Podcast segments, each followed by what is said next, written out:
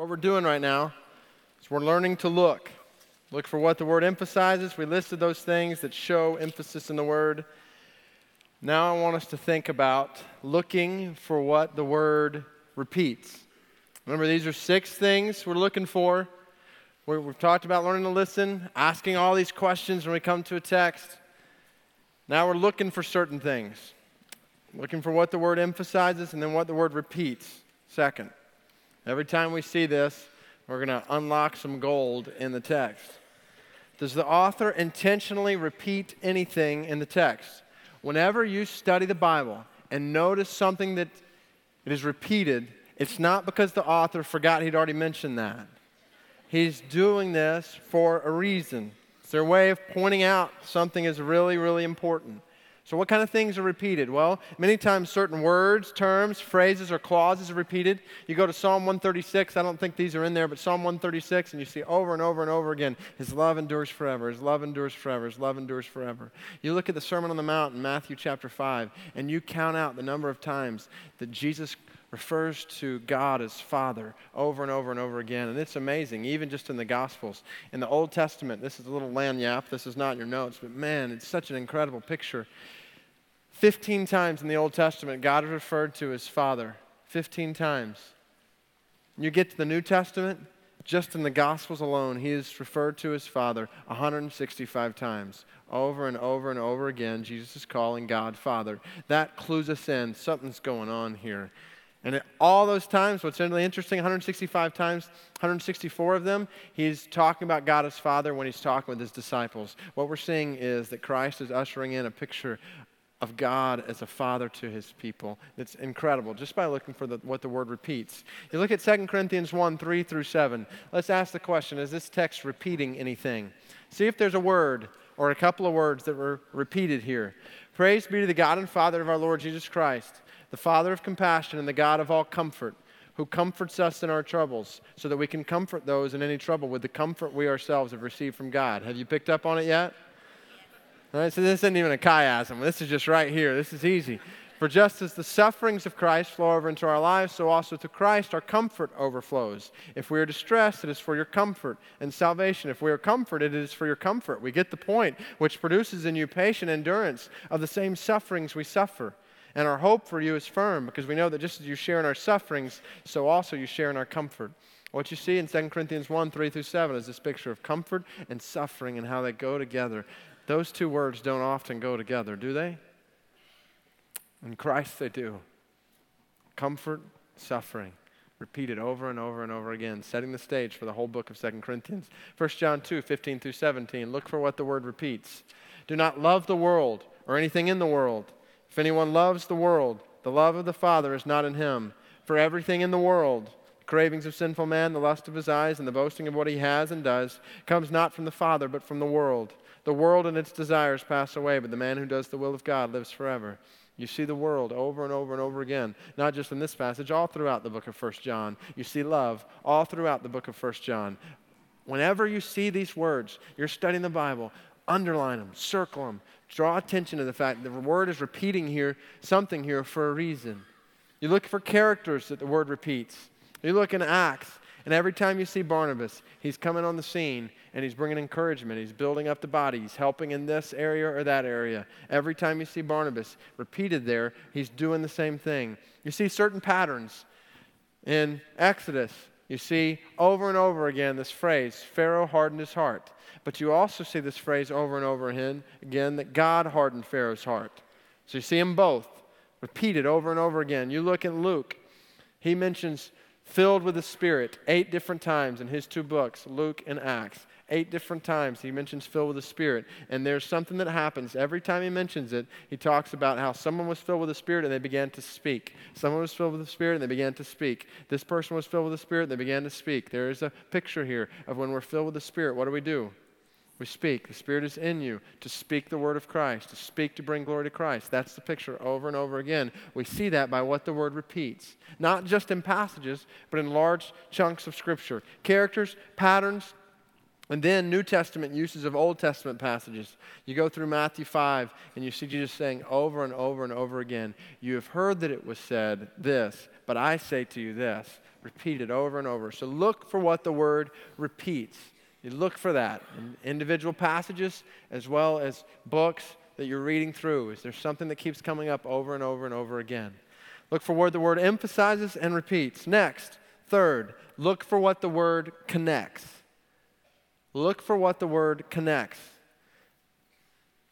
Are there certain relationships that are established between items, ideas, individuals that are connected together? And there's all kinds of ways that an author will connect things. One way is through conjunctions. Words like and, for, but, therefore, since, because. If you imagine a text almost to be like a, a brick house, then the mortar that holds those bricks together are these conjunctions. They hold the thing together, they tie it together, connections. You look at Romans chapter 12, verse 1. First word is therefore. And you underline that. That's a major connector. Paul has just spent 11 chapters talking about the beauty of the gospel, and he says, Therefore, in light of the great love of Jesus Christ, I urge you, brothers, to offer yourselves to God as a living sacrifice, that's based on, that's a connector. The practical that's about to come in Romans 12 through 16 is based on Romans chapter 1 through 11. Same thing in Hebrews chapter 12, verse 1, when he says, Therefore, at the very beginning, since we are surrounded by such a great cloud of witnesses, it's a reference to the entire chapter of Hebrews 11, known as the faith chapter. He's just given a list of all these people Abraham, Moses, Joshua, these folks who did these things. And then he says, Therefore, in light of them, I urge you to press on toward Christ 2 Timothy 1 7 and 8. Underline or circle the different connectors here, the different conjunctions. For, there's one. For, God did not give us a spirit of timidity, but, there it is, a spirit of power, of love, and of self discipline. So, do not be ashamed to, tes- ashamed to testify about our Lord, or ashamed of me as prisoner, but join with me in suffering for the gospel by the power of God. Now, there's six or seven conjunctions in there that are connecting things, that are saying, God did not give us a spirit of timidity, but a spirit of power, connecting these things together. We've got a spirit, but it's not one that's afraid, it's one that's powerful. So, in light of that, don't be ashamed. Paul's in prison as he writes this. He says, But instead of being ashamed, you join with me in suffering for the gospel. These connectors, just see how they relate to each other. Prepositions look for by, with, from, in, on, upon, through, to. This is one of my, we studied this a, few weeks ago here at Brook Hills. I have been crucified. Here's one with Christ. Circle that. You realize what that means? You're crucified with Christ, identified with Christ in his death. His death for the sins of our lives is our death for sins. It's been paid for. Crucified with Christ. It's a good thing to be crucified with Christ. That one word is huge. And I no longer live, but Christ lives what? In me. Isn't that a great picture? Christ is in you, ladies and gentlemen. That is, that is a stout two letter word right there. The life I live in the body, so the life I have in this body, I live by faith. We live by faith. The only way you can live out the Christian life is by faith, not by works, not by you trying to get it done on your own. It's by faith in the Son of God in Him. It's faith in Him that makes this thing possible, who loved me and gave Himself for me. Praise be to Jesus Christ. He gave Himself on our behalf for us. Now, you just go through there and you've got a good quiet time in Galatians chapter 2, verse 20, just by looking at prepositions. Look at the next verse, Romans 5, 1 and 2. This also is loaded. Therefore, since we have been justified, means made right with God, through faith, how are you made right with God? Through faith. So the through there. We have peace with God. It's a good thing. We have peace with the God of the universe. How? Through our Lord Jesus Christ, through whom we have now we've gained access by faith into this grace in which we now stand. Now that is just loaded. We have access to God by faith in this grace in which we now stand in the grace of God with the peace of God, and we rejoice in the hope of the glory of God. No matter what ha- happens and it goes on next, we rejoice in suffering because we know that suffering produces perseverance, perseverance, character, and character, hope. And hope does not disappoint us because God has poured out His love into our hearts by the Holy Spirit, whom He has given us. Man, it is just loaded with this picture of who we are in Christ and what we have in Christ and how we relate to God and how there is nothing in this world that can stop us, no matter how deep the suffering is, because we have peace with God through our Lord Jesus Christ. And we have the love of the Holy Spirit. I'm preaching on Romans 5. We need to move on. You got the picture. Connections between general things and specific things. Look for times when an author introduces a general idea and then provides an explanation through specific supporting ideas, or sometimes vice versa, it goes from specific to general. You look at Galatians 5 16 through 23. He says, So I say, this is Paul talking, live by the Spirit, and you will not gratify the sinful desire, the desires of the sinful nature. For the sinful nature desires what is contrary to the Spirit, and the Spirit what's contrary to the sinful nature. They are in conflict with each other, so that you do not do what you want. But if you are led by the Spirit, you're not under law. So what we've got is a picture that's set up, very general. Those who are led by the sinful nature and those who are led by the Spirit. And then he goes to specifics. The acts of the sinful nature are obvious. Here's the specifics over here sexual immorality, impurity, debauchery. He lists them all. And then he says, I warn you, as I did before, those who live like this will not enter the kingdom of God. Then he goes back over to this general idea, the Spirit, those who live by the Spirit, and he gives a list. Specific. The fruit of the Spirit is love, joy, peace, patience, kindness, goodness, faithfulness, gentleness, and self control. Against such things there is no law. From general to specific. How do you know if you're living according to the sinful nature or according to the Spirit? You look at these specifics. Are they evident in your life?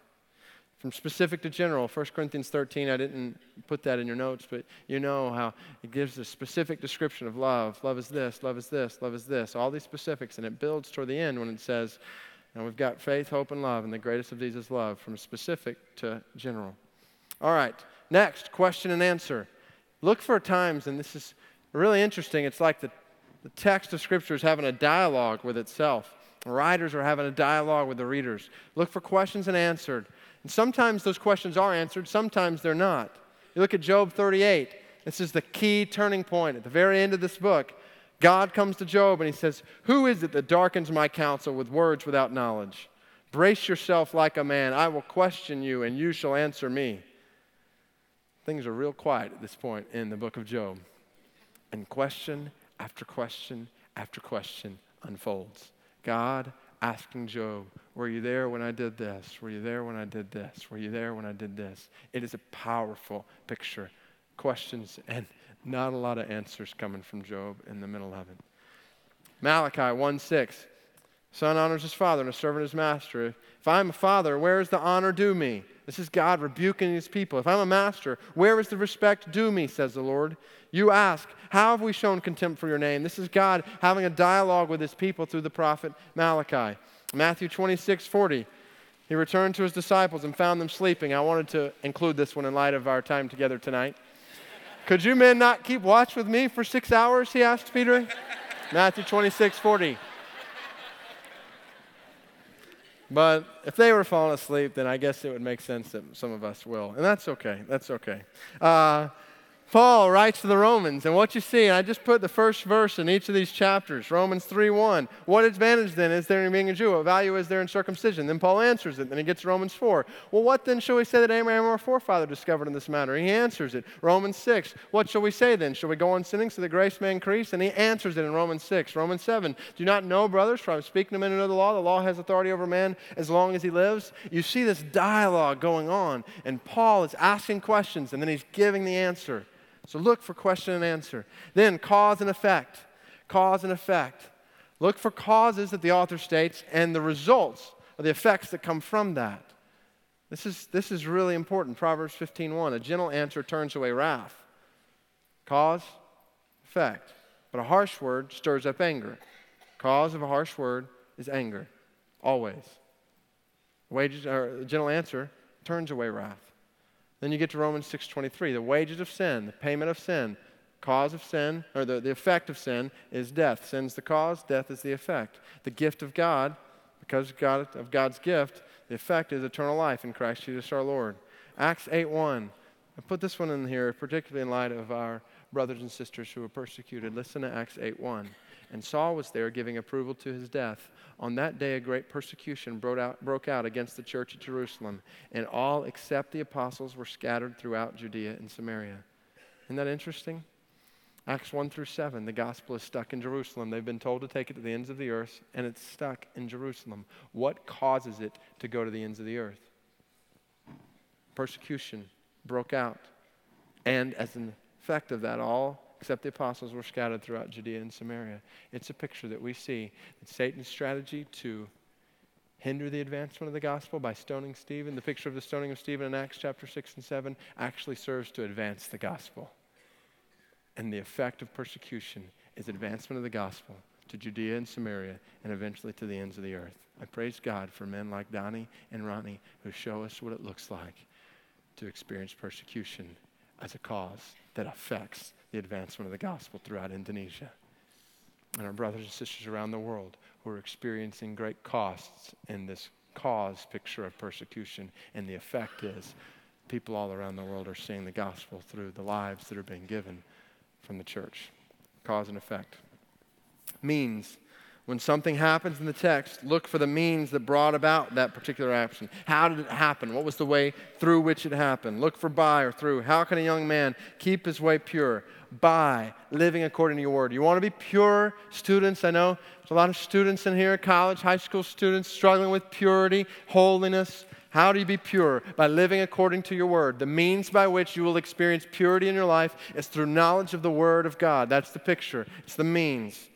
Romans 8, 13 and 14. If you live according to sinful nature, you will die. But if by the Spirit, by the Spirit you put to death the misdeeds of the body, you will live. Because those who are led by the Spirit of God are sons of God. The way to live is by the Spirit, through the Spirit. That's the whole point of Romans chapter 8. So those are the means. Then there's conditions, clauses that have conditions that bring about a particular response. Look for if, which is the condition, and then then, which is the consequence. If this happens, then this will happen. Condition and consequence. Deuteronomy 28. You see these all throughout the Old Testament covenant. If you fully obey the Lord God and carefully follow all his commands I give you, the Lord God, and it's not then is not in there, but you see it. The Lord God will set you high above all the nations on earth. If you do this, then this will happen. 2 Corinthians 5:17. If anyone is in Christ, then he is a new creation. How do you become a new creation? By being in Christ. If this, the consequence is this. 1 John 1 6. If we claim to have fellowship with him, yet walk in darkness, then we lie and do not live by the truth. Look for condition and consequence. Finally, not finally, lists. Look at lists.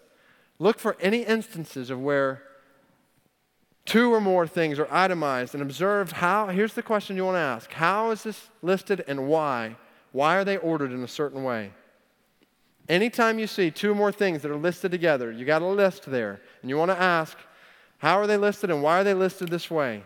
Look at 1 John 2:16. Everything in the world, the cravings of sinful man, the lust of his eyes, the boasting of what he has and does, come not from the Father, but from the world. That's a list. Those three things are grouped together. And so when you're studying that text, you want to ask, okay, why do these things go together? How did God, how did God and His Spirit bring these things together in the Word? Go to Colossians 3 5 to 8. Put to death whatever belongs to your earthly nature. It gives a list, similar to what we saw in Galatians 5 sexual immorality, impurity, lust, evil desires, greed, it's idolatry. Because of these, the wrath of God is coming. You used to walk in these ways in the life you once lived. And then he gives another list. But you must rid yourself of all such things as these anger, rage, malice, slander, filthy language from your lips. Put them together. You've got lists. And so if you're studying and you're, you have this sheet in front of you, then what you're going to do is you're going to write on their list and you're going to write that out. Remember, this is the first part. First part on this sheet that you've got, you're writing down on there what does the word repeat, emphasize, and you're writing it down. That's what this sheet is for, to write those things down when you sit down and study a text. You look for lists. Pronouns. Pronouns. Now remember, we're looking for how things connect. Pronouns help us see connections in the text. Now, remember, a pronoun is when instead of saying David, it's I, or instead of saying the church, it's you. So you use these pronouns I, we, you. I want you to look at Ephesians 1 3 through 14. This is my favorite example of this in all of Scripture. I want you to look for the pronouns and circle every time you see a pronoun, okay? Now, active and passive folks, you with me on the pronouns? Okay? All right, pronoun. I, me, we, us, our, your, okay? You, okay? You got pronouns? Okay, here we go. Praise, not a pronoun, okay? I'll try to help you out along the way. Praise be to the God and Father of our pronoun, our Lord Jesus Christ, who has blessed us in the heavenly realms with every spiritual blessing in Christ. For he chose, and, and he is a pronoun, but we're just going to assume, okay, that's, that's God, okay?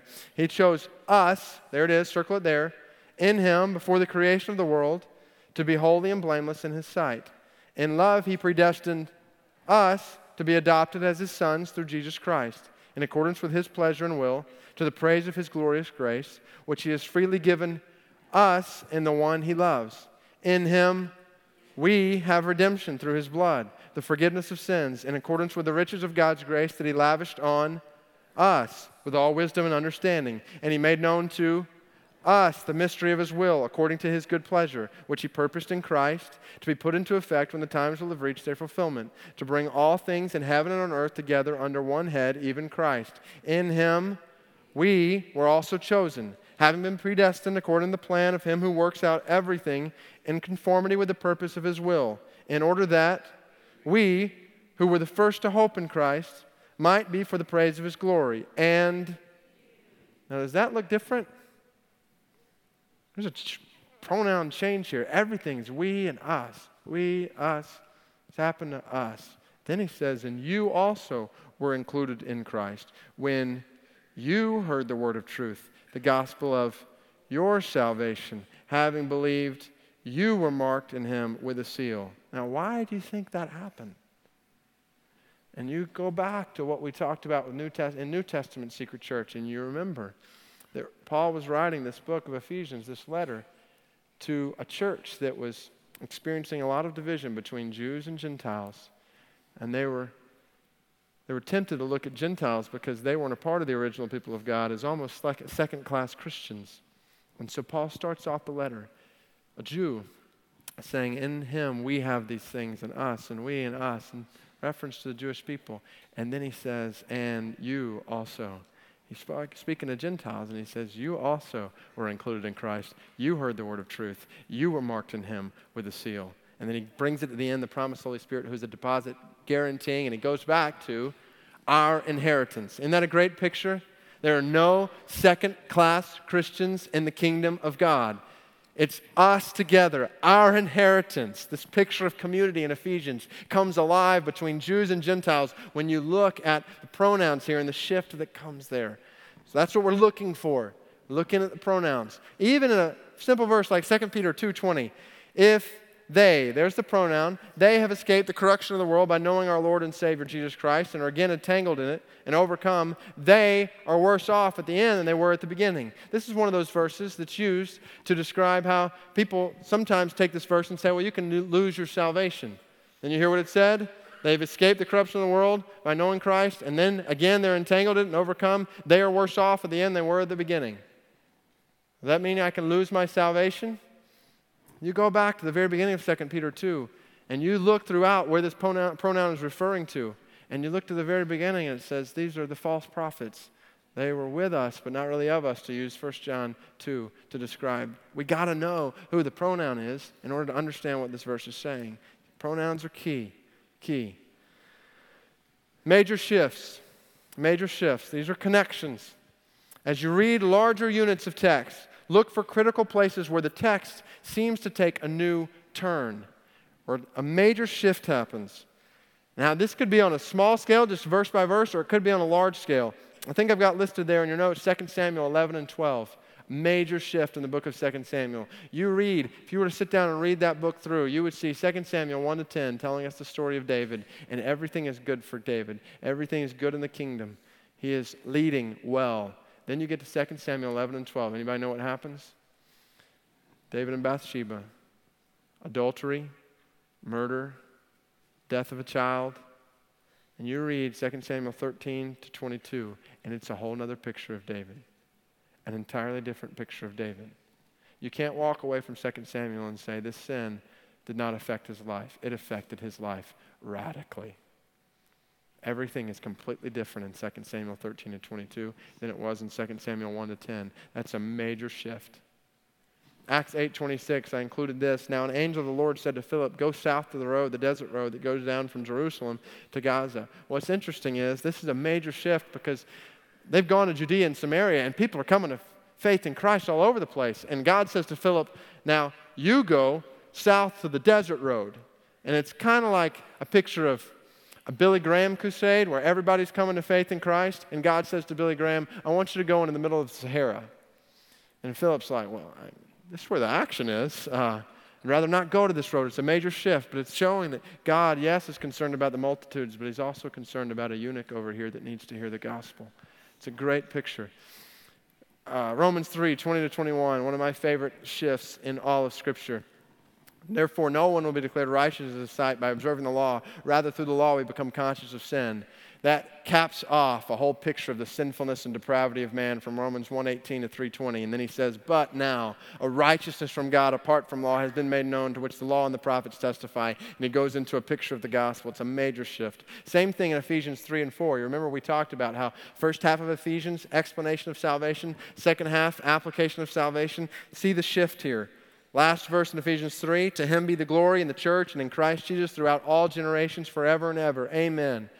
Then you got to shift. As a prisoner for the Lord, then, I urge you to live a life worthy of the calling you have received. And it goes into a whole other, much more practical picture Ephesians 4, 5, and 6. Look for those major shifts. That's what the word connects. Okay? We're looking for these six things. Next, can't remember if we're number four or five, but look for the word, what the word compares. Look for what the word compares. I think that's number four. Look for what the word compares. Does the author compare certain items, ideal, ideas, or individuals? Simile. I know some of you are thinking we're back in English class, but this is why. This is why, and I mentioned students earlier, this is why, students, you, you soak in English class. Not so you can write a good paper, ultimately, so you can know the Word of God, so you can study the Word of God. This is why we sharpen our minds so that we can know God's word. So, simile. Some of you haven't heard these things since grammar class a long time ago, but simile, look for expressed comparison of two things that are different. Now, simile uses two words, either like or as. Okay, that's what a simile does. Psalm 42 as the deer pants for streams of water, so my soul pants for you, O God. It's a comparison between a deer that longs for water and my soul's longing for God. John 3, just as Moses lifted up the snake in the desert, a reference back to the book of Numbers, so the Son of Man must be lifted up. 1 Peter 2 2, which we looked at earlier. Like newborn babies, crave spiritual milk, so that by it you may grow up in your salvation. It's like babies, is how we crave the Word of God. Similes, give that comparison with as or like. Metaphors do the same thing. Look for implied comparisons between two things. It's not quite as explicit, not necessarily using the word like or as with a metaphor. Look at John 15 I am the true vine, my Father is the gardener. This is Jesus using this picture, and this is really just an extended analogy in some ways, which we'll get to in a second. But it's a picture of him using this metaphor of vine and branches to talk about his relationship with his followers. James 3 3 through 6. You see it all over this. When we put bits into the mouths of horses to make them obey us, we can turn the whole animal. Or take ships as an example. Although they are large and are driven by strong winds, they're steered by a very small rudder wherever the pilot wants to go. Likewise, the tongue is a small part of the body, but it makes great boasts. Consider what a great forest is set on fire by a small spark. The tongue is a fire, a world of evil among the parts of the body. You see the comparisons there that give us these word pictures that help us understand the power of our words, the power of the tongue. Next, allegory. Look for instances where the author uses a certain image to communicate a deeper meaning in the text. There's images that are used. You look at this, this passage, it's a long one. Galatians 4 21 through 31. We'll just read the first part that sets up the image. Tell me, you who want to be under the law, are you not aware of what the law says? For it's written that Abraham had two sons, one by the slave woman and the other by the free woman. His son by the slave woman was born in the ordinary way, but his son by the free woman was born as the result of a promise. Listen to what the author says. These things may be taken figuratively, for the women represent two covenants. One covenant is from Mount Sinai and bears children who are to be slaves. It talks about that. And then it goes on to talk about later on, now you brothers, like Isaac, are children of promise. And it begins to compare this picture of the slave, the slave woman and the free woman. And the picture of that is, is, a, is an allegory which basically gives us a comparison between that story and what this looks like when it comes to our relationship with Christ and the covenant we are under. Galatians 4 21 through 31. Next, type, and this is really similar to that. And I know this is kind of, we're getting into some chiasm realm here, but just follow with me, okay? Look for instances where the author uses a picture to demonstrate something to come in the future. This doesn't happen all the time. But just to give you a picture of what's happening, and the most, the clearest one is when we see the New Testament and Old Testament talking about Adam as a type of Christ. You've got a Romans 5 listed there.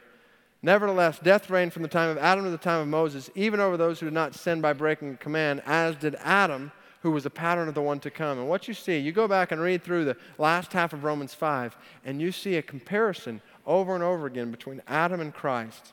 And the picture of Adam, and you see it in 1 Corinthians 15 there too, the picture of Adam being the first man and Christ being the new man.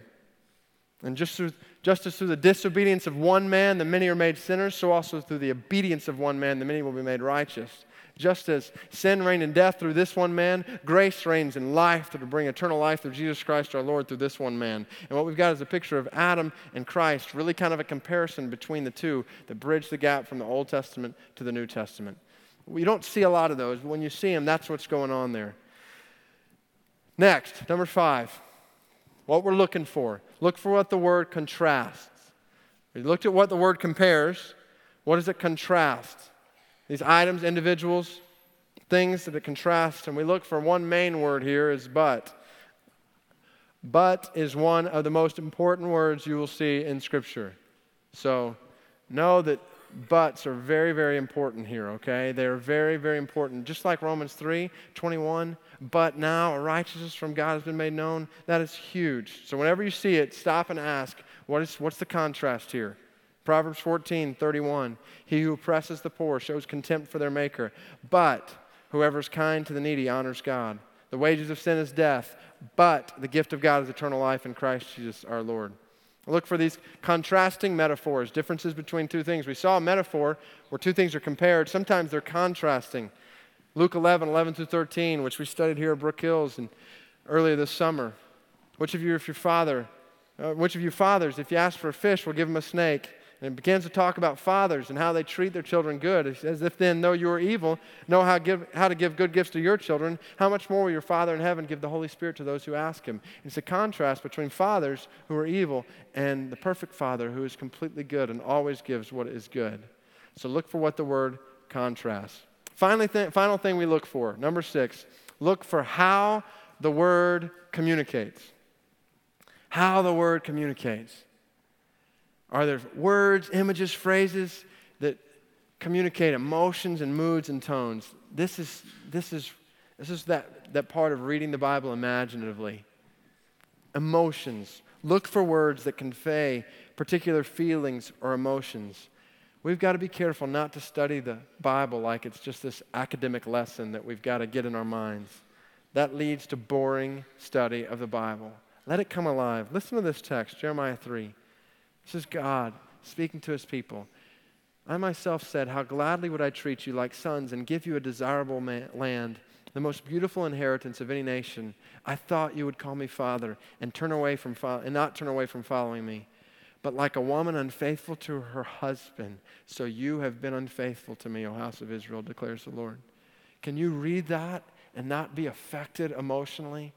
You get into the heart of God, this picture that he uses of adultery to describe unfaithfulness among his people. That is a, a heavy emotion. You get to Galatians 4 12 through 16. Paul says, I plead with you, brothers, become like me. I became like you. You've done me no wrong. As you know, it was because of an illness that I first preached the gospel to you. Even though my illness was a trial to you, you did not treat me with contempt or scorn. Instead, you welcomed me as if I were an angel of God, as if I were Christ Jesus himself. What has happened to all your joy? I can testify that if you could have done so, you would have torn out your eyes and given them to me. Have I now become your enemy by telling you the truth? There was conflict at this point between Paul and the churches in Galatia. And he's talking about this love and this tension that's there that is so real emotionally. And I didn't, there's so many examples. When you, when you read Genesis 22, don't just read about Abraham going up on a mountain with his son Isaac. Imagine the emotions of a father looking at a son that he's about to slay because his God just told him to do that. What are you feeling at that point? Imagine Isaac looking up at Abraham. What are you thinking about your father at that point? Are you confused, scared? Can you imagine Moses? Imagine Moses standing on Mount Nebo and looking out and not being able to go into the land he's about to go to, the, the, the people of Israel about to go through. And imagine the hurt involved in that. Imagine those emotions. David, the pain. Not just read 2 Samuel 12 or 13 to 22 and think about the effects of sin. Feel the pain and the weight of sin. Second half of 2 Samuel. How did that affect him? Emotions, then mood. Look for evidence of the, father, of the author's demeanor as he writes. I love this Philippians 4 4. Rejoice in the Lord always. I will say it again, rejoice. Now that seems okay. Well, we've heard that before and we sing songs about that. But where did, where did Paul write that? he in the Ritz? No. I don't know how that'll translate into other languages, but he's, he's not in a very wealthy hotel. He is, he's in, he's in prison. He's in prison and he's writing, Rejoice in the Lord always. This text looks a lot different when you feel the weight of Paul behind bars. You want to transport your sense into this passage and feel what it's feeling, this mood and then the tone. Look at the emotional terms and instances of mood, and then look at the overall tone. Is there anger? Is it scolding? Is it pleasure? You look at Lamentations. I tell you what, just for sake of time, we're not going to read through these, but Lamentations, feel the tone of heaviness there. Matthew 23, you snakes, you brood of vipers. How will you escape being condemned to hell? Jesus is probably not saying this with a smile on his face in Matthew 23. Galatians 23, uh, Galatians 3, who you foolish Galatians, who has bewitched you? And he speaks very sternly to them. It's kind of a scolding tone. Feel the tone of the passage. So, this is step one. In these sheets, step one is observation. What do I see? Observe. You might, in some passages, and we've seen some examples, you can do this with an individual verse, and you can spend an hour in one verse if you're really looking at it. You can do it with paragraphs. You can do it with entire discourses or segments of Scripture, and we're going to talk about some of that later. And it's important for us to see not just individual verses, all this stuff connects together. The reminder I want to give you on this first section right here is be patient. Learn to listen and learn to look, and you will discover things that you never saw before. And the beauty is, this is just step one. We can't jump past this. This is just step one. I think in your notes there, you've got Acts chapter 1, verse 8 mentioned. If we had more time, I'd like for us to walk through just this one verse and, and think through how this would look to write it out. But when you look at Acts chapter 1, verse 8, remember the squares? How many squares do you see? See 30 different squares? You look at Acts chapter 1, verse 8. I'm convinced there are hundreds, literally hundreds of observations to see there in that one verse. It is, it is a feast. But, whenever you see but in Scripture, ask what's the contrast. And you begin to dive into Acts 1 1 through 7, and the contrast from those with verse 8, and you see that Jesus was led by the Spirit of God. The Spirit of God was on him, and now, but the Holy Spirit's going to come on you it's a contrast. It's an incredible picture. The Spirit of God that led Jesus while he was on this earth is the Spirit of God that leads you while you're on this earth. Now that, that, that's good, okay, but you, pronoun. You see it repeated three different times in the first part. You will receive power, and the Holy Spirit comes on you, and you will be my witnesses. The Spirit is extremely personal coming on you, your life, not just the preacher, not just this spiritual giant over here or there. You, ladies and gentlemen, the Spirit comes on you. You let this be personalized. You will. Now, this is, you will receive power when the Holy Spirit comes upon you. They didn't have the Spirit of God yet. They were waiting for the Spirit. Now, that's a significant difference, obviously, with us. We have the Spirit of God. So, what they were waiting for, I've already got. Receive something we let come into us. It's not, it's not something we do to earn, it's not something we go out. The Spirit comes upon us like, like a gift. We receive a gift. Power. I mean, you see every single word, and you see how they start to connect together. In Jerusalem, in all Judea and Samaria, to the ends of the earth. And the conjunction that brings them all together is and. It does not say you will be witnesses in Jerusalem or Judea or Samaria or to the ends of the earth. You do not choose, I'm going to impact this place or this place or this place for the glory of Christ. I'm going to impact it all for the glory of Christ. My life was created to take the gospel to the ends of the earth and to sell God, to say I'm not going to impact the world is to sell God short of the purpose for why He has put the Holy Spirit in me. You see, there are loads of sermons in Acts chapter 1, verse 8. It's all over this. And so, what you would do, and this is, I, have got this verse here because we're going to kind of use this as we think through tonight. You would take Acts 1 8, page of script, a, uh, uh, a page like this, and you would write down, okay, this right here. And I've got at the top, write down significant notes concerning who, what, where, when, why, how. What does the word emphasize, repeat, connect, compare, contrast? How does the word communicate? And you would just, this should be nowhere near enough room. Nowhere near enough room. And this is step one. Step one. It's going to take time to study the Bible, but it's going to be worth it. It's going to be worth it. We haven't even started looking at application. How's this apply to our life? Do this right here. Okay, that's observation. Step two, understand their home. Okay, we're in this other culture now. We've seen all these things. Now, what in the world does it mean? From exploration to interpretation. Now, this is key. Taking this step from exploration to interpretation is key because you can look in Scripture and find passages that will justify anything you want it to justify. The reason we have cults is because people have taken Scripture and they've twisted this verse or that verse to deny the deity of Christ, and as a result, we have Jehovah's Witnesses. And Mormons have places they can go in here and look and find where it talks about being baptized for the dead.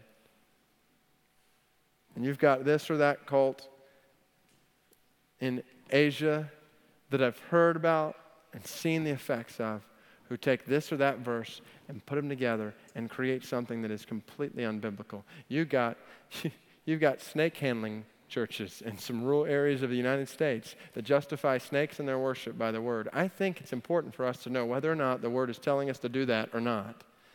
So, how do you make sure that you understand what the word means? From what the word says to what the word means. Now, I'm not operating under the illusion tonight that if you do these things, then we'll all come to my meaning Remember, that's not the point. It's not about my meaning or your meaning. The goal is to come to the meaning of the text as best as possible. But we all know that even when we walk through some of these things, there will still be some differences, some areas that are not completely clear. And we need to be okay with that, but what we need to know is how do you decipher between good interpretation and bad interpretation? Because sometimes there is good interpretation, that sometimes leads some people to believe this and some people to believe this based on a particular passage of Scripture. Now, obviously, one of them's right, one of them's wrong. And I know when I look at my own life, there's a lot of scriptures I may interpret that are not completely right. I know there's probably areas of my theology that are not completely right. The only problem is I don't know which ones they are. And so, until I know which ones they are, until we know which ones they are, we take good interpretation and we walk through it as best as we can and we make sure we're being responsible with the text of Scripture. Doesn't mean that if we do this, all do this, we're all going to agree on everything. But it does mean, I believe, that we're going to agree on the things that are, that are most central to Scripture. And then we're going to have interpretation, good, solid interpretation that may lead us to accept a little different here or there but it's not going to divide us in the body of Christ. It's based on good interpretation. From questions of content to questions of context. I want us to think about context. The definition of context is that which goes with the text. That which goes with the text. Now, that in and of itself is still a little vague, a little, little amb- ambiguous, but that which goes with the text. And, well, we're going to dive in. I won't even try to begin explaining it because we're going to see it unfold. The dilemma created by context. Context. Two things. The Bible communicates eternal content. So, what we've got in this book is eternal, but it also communicates through specific context.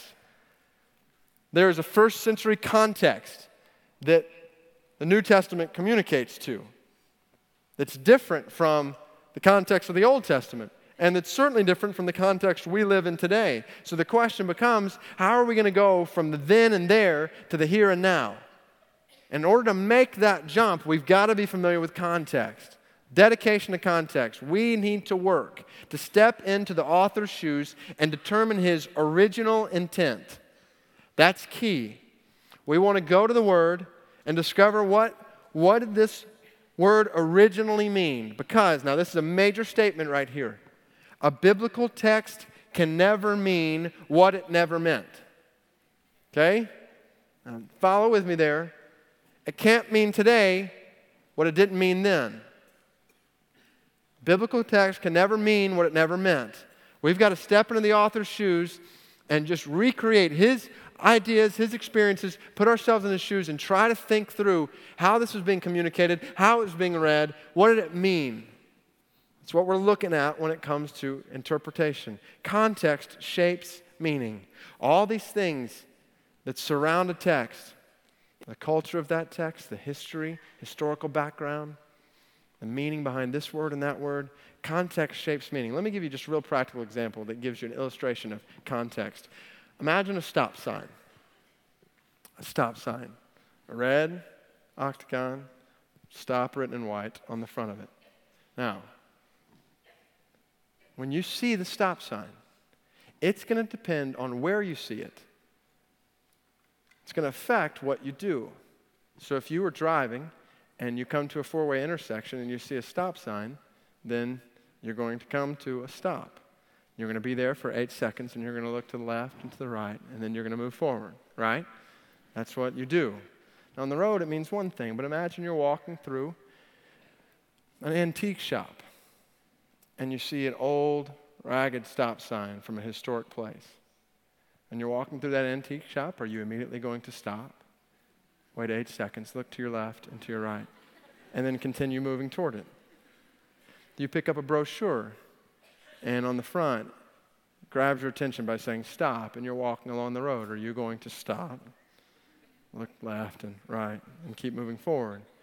When you are saying something to your wife, for example, that is bothering her, annoying her even, and she looks at you and she says, Stop, what are you going to do? Well, you're not going to look both ways, you're going to look down when you're looking at your wife and you're saying all kinds of beautiful, lovely things to her about how beautiful and lovely she is, and she looks at you and she says, Stop, what are you going to do?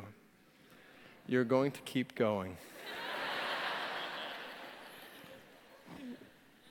Context shapes meaning. Same stop in different places means different things. So we've got to look at the context to understand the meaning. Make sense? The rule of context context rules. Okay? Context rules. Put asterisks, everything there. If we ignore the context of this book, we can twist this book to mean all kinds of different things. We've got to know the context. And there's really two contexts that we have to know the diversity of context. First context we have to know is our context. Our context. And the second context we have to know is their context. Their context. So, I want us to think about the context we bring to the passage of Scripture and then the context that they bring to the passage of Scripture. Two different contexts. Let's think about ours first. We've got to understand that when we come to the Bible, we bring a context to it. We've got, I'm going to divide it up here into pre understandings and presuppositions. Here's what I mean by that pre understandings are all of our preconceived notions that we consciously or unconsciously bring to the text. And all of us bring preconceived notions to the table here. And they're based on a lot of different things. One is our pride. Especially when we're studying a familiar text of Scripture, Many times we bring an idea of what it means before we even start reading the words. And we've got this idea, well, I already know what this one means. Pride is this idea in Bible study that knows what it means before listening to the text to tell you what it means. And we've got to avoid pride. So we've got to come to the text humbly. Second, our agenda. Sometimes we come to the text with a theological agenda. And maybe we have this theological slant. And so we come to a text and we find in that text whatever supports our theological slant. Maybe you are Calvinist and you come and you say, Well, I'm going to find predestination in this. Or maybe you don't believe in predestination or something like that. And so you come and you twist scriptures that talk about predestination. We bring our theological agenda and we begin to skew the meaning of different texts. We've got two options. Number one, we can stand over the meaning of the text. Or number two, we can kneel under the meaning of the text. And true Bible study is the second kneeling under the meaning of the text. We don't try to find scriptures that fit our agenda, we let Scripture determine our agenda. Next, our familiarity. Don't skip over a text just because it's familiar. I mentioned studying we did at Brook Hills in Luke 11, the Lord's Prayer there. And that study for me, as I was studying that passage of Scripture over those four weeks we talked about prayer from Luke 11, it was, it was four weeks where every week I was thinking, have I ever really studied this text before? It was just coming alive in new ways. And God was uh, seeing things that I'd never seen before in the text that are right there. It's not that I was uncovering something new, I was seeing what's been there and I'd missed. It's almost like reading it for the first time. Our familiarity we bring, and then our culture. And this is big. Our culture has an influence on how we read the Bible. Our culture, and just a small example, you go to Matthew 5 through 7, Sermon on the Mount, and Jesus says, if someone strikes you on the right cheek, turn to him the other also. If someone wants to sue you and take your tunic, let him have your cloak as well. Give to the one who asks you, and don't turn away from the one who wants to borrow from you. And we come to that and we say, okay, I hear what he's saying, but let's be honest. Someone strikes you on the right cheek, and you keep turning the other cheek to them, they're going to run over you. So you obviously can't do that. If someone wants to sue you and t- take your tunic and you let them have your cloak as well, they take everything that you have from, from you. So obviously that's not what it means. Well, at that point, we've just imposed a very self centered American materialistic culture that says, I need to do what protects myself better than anything else on a scripture passage that's intended to say exactly what it's saying. We bring our culture, and we don't even realize it sometimes. Consciously or unconsciously, we bring it to there now, our culture involves a lot of things. It involves our language, words. We've got to realize that when some words were said in the first century, they meant different things than words than how we use those words in the 21st century. And so we need to know what the word meant there. That's part of what translation does and why we need a good translation.